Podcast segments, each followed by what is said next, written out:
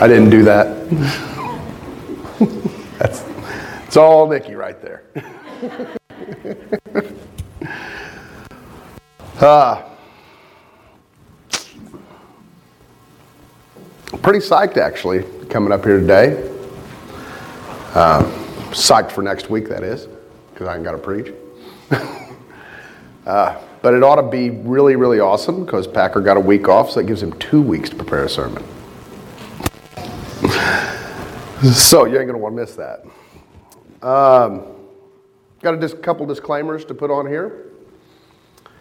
And the first one is uh, this sermon is really about being chosen.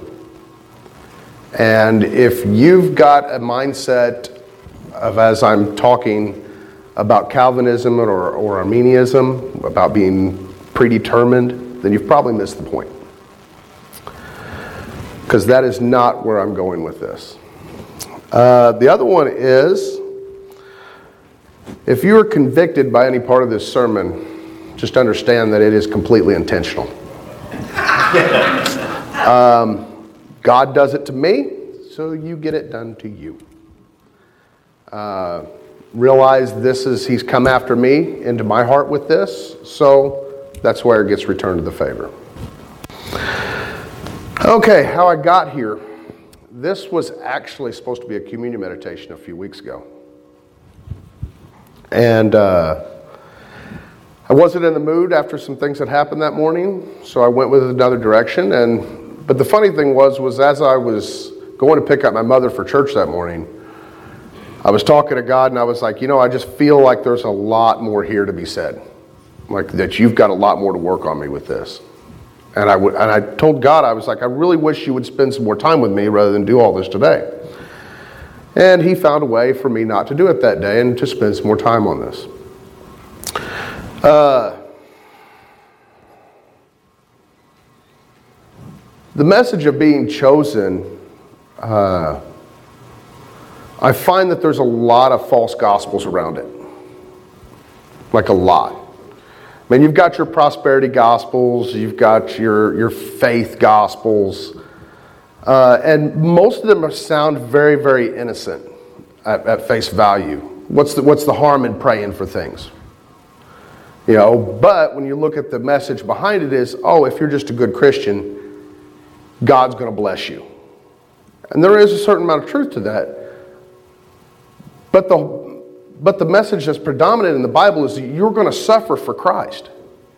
So if, if I'm teaching you that you're just going to be blessed by following Christ, then what happens whenever you're not blessed? When things are challenging? I, I, was, I got to thinking about my left knee. It's bad. And until it tears the rest of the way, I'm never going to have a surgery done on it.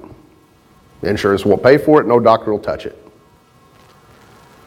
So I've come to the, you know, to the realization I just have to put up with it. I've never, I know everybody can say that, oh, God will heal you of it, and sure He will. But I've never felt Him tell me to go and have somebody pray for it. I've had plenty of people pray over it and try to heal it. But I have to wonder how much they were really being called at those moments, because it didn't happen.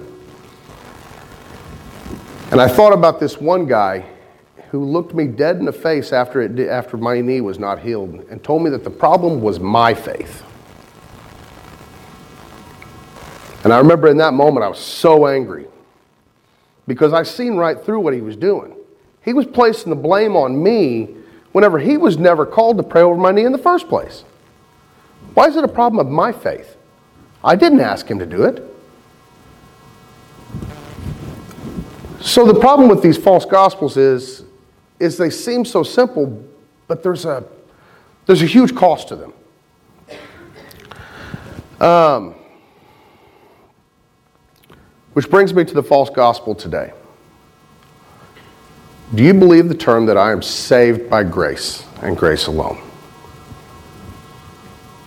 You better because it's, it's scriptural. so you better believe it. But the problem, the false gospel in it, is whenever they teach it not as it's taught in the Bible, when they teach it as they choose to. As it's taught in the Bible, it tells me that I'm not saved by anything I do. I can't earn my way into heaven.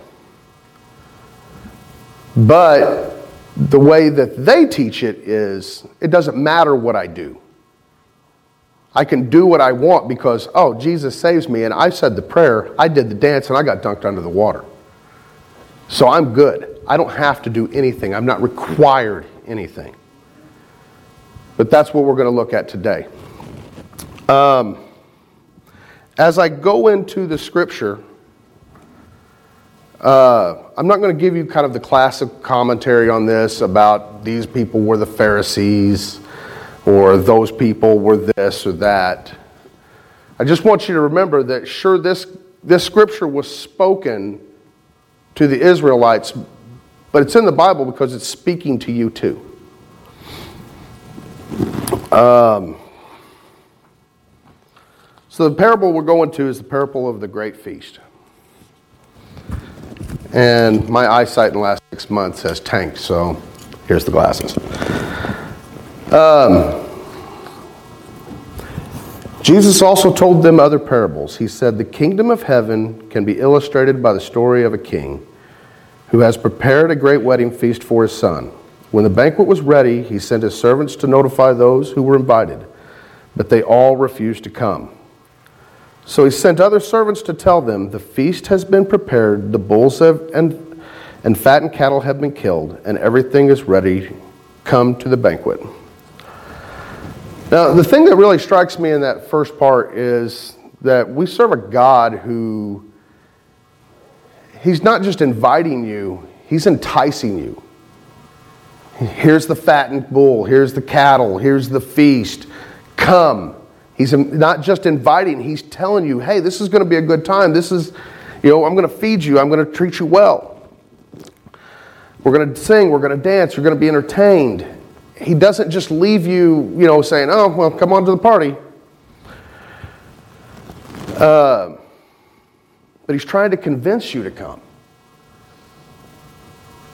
And still, yet, the people say, no, I ain't coming. Then, but the guests he had invited ignored them and went their own way, one to his farm, another to his business. Their daily lives were distracting them.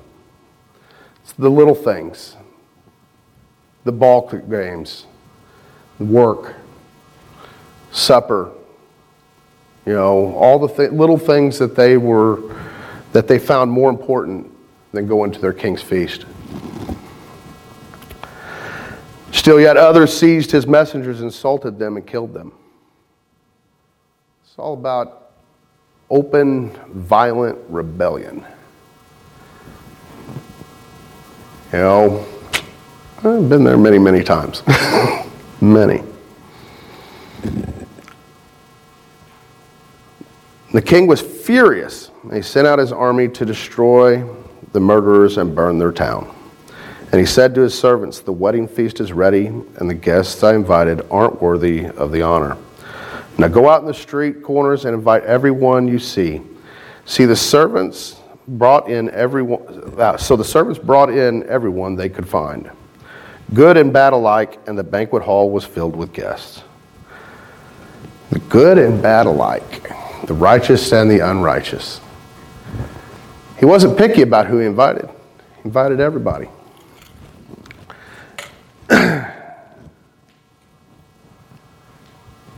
Uh, if that doesn't convict you and you don't look at your own life, you know, about coming to church, then I don't really know what to tell you.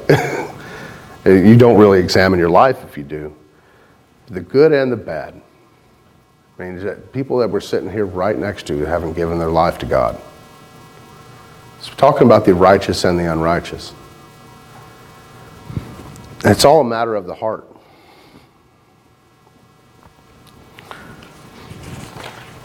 Don't worry, you ain't got too much more of me. um, and here we get into the chosen part. When the king came in to meet his guests, he noticed a man who wasn't wearing the proper clothes for a wedding. He said, Friend, He asked, How is it that you, may, that you were here without wedding clothes? But the man had no reply. Then the king said to his aides, Bind his hands and his feet and throw him into the outer darkness, where there will be weeping and gnashing of teeth. For many are called, but few are chosen.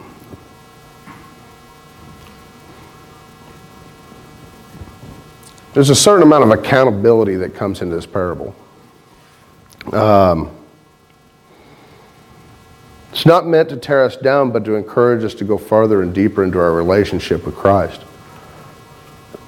The simple dress code violations of our life, the false gospels, have a tendency to confuse us and to make us feel like we're safe.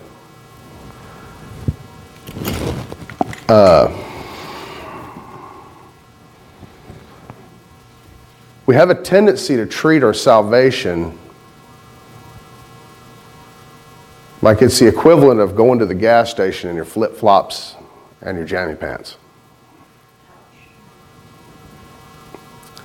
Uh, not that I ever go to the gas station in my flip flops and my jammy pants, but, uh, but I've done that many, many times in my own life where it's not what's important. Uh, over the years, I, I've, I've, I've seen that God's convicted me more and more of that, and I do what I can to, to combat against it. Uh,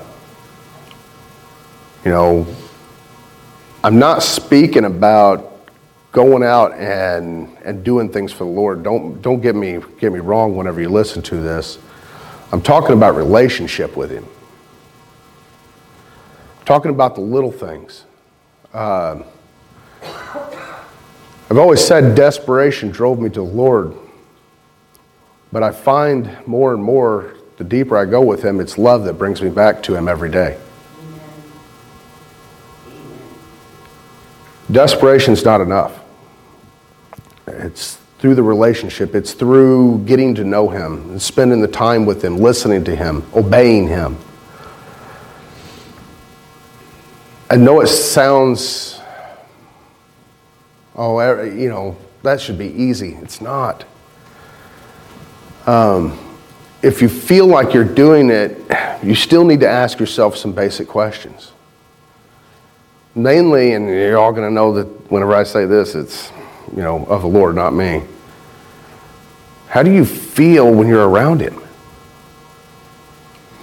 And here, here's, here's an example. Just coming into church, I can't step in here and not know that Jesus is here. I can't step in here and not know. And whenever I step in here, I feel Him, and it makes my skin prickle.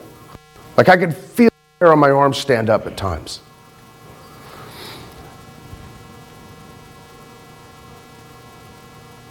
As, as crew was being baptized, my stomach was turning because I could feel him even that much closer in this room. When I hear his, his words spoken, my heart leaps out of my chest. Do those things happen to you? Because if they don't, you need, you need to seriously dig into the Word and start spending some serious time with Him. This is your salvation. Everything is on the line in this. This is not flip flops and jammy pants. You've got to get dressed for this. This man comes into this feast wearing whatever he had on in the street, and that's not how this is going to work. You've got to dress your salvation, it has to know Jesus.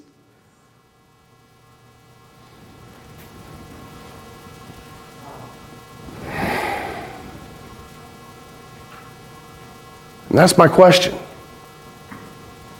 Does your salvation know Jesus? So that is your soul. Cry out to Him first. Not last, not second. First. Are you in love with Him? Because realize this is your wedding feast. This is your marriage to Him. If you don't want that, He's not going to force it on you. So don't treat this like it's a trip to the gas station. Treat it like everything in your eternal life is on the line.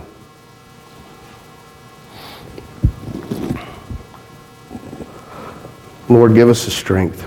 and the knowledge to know the difference between.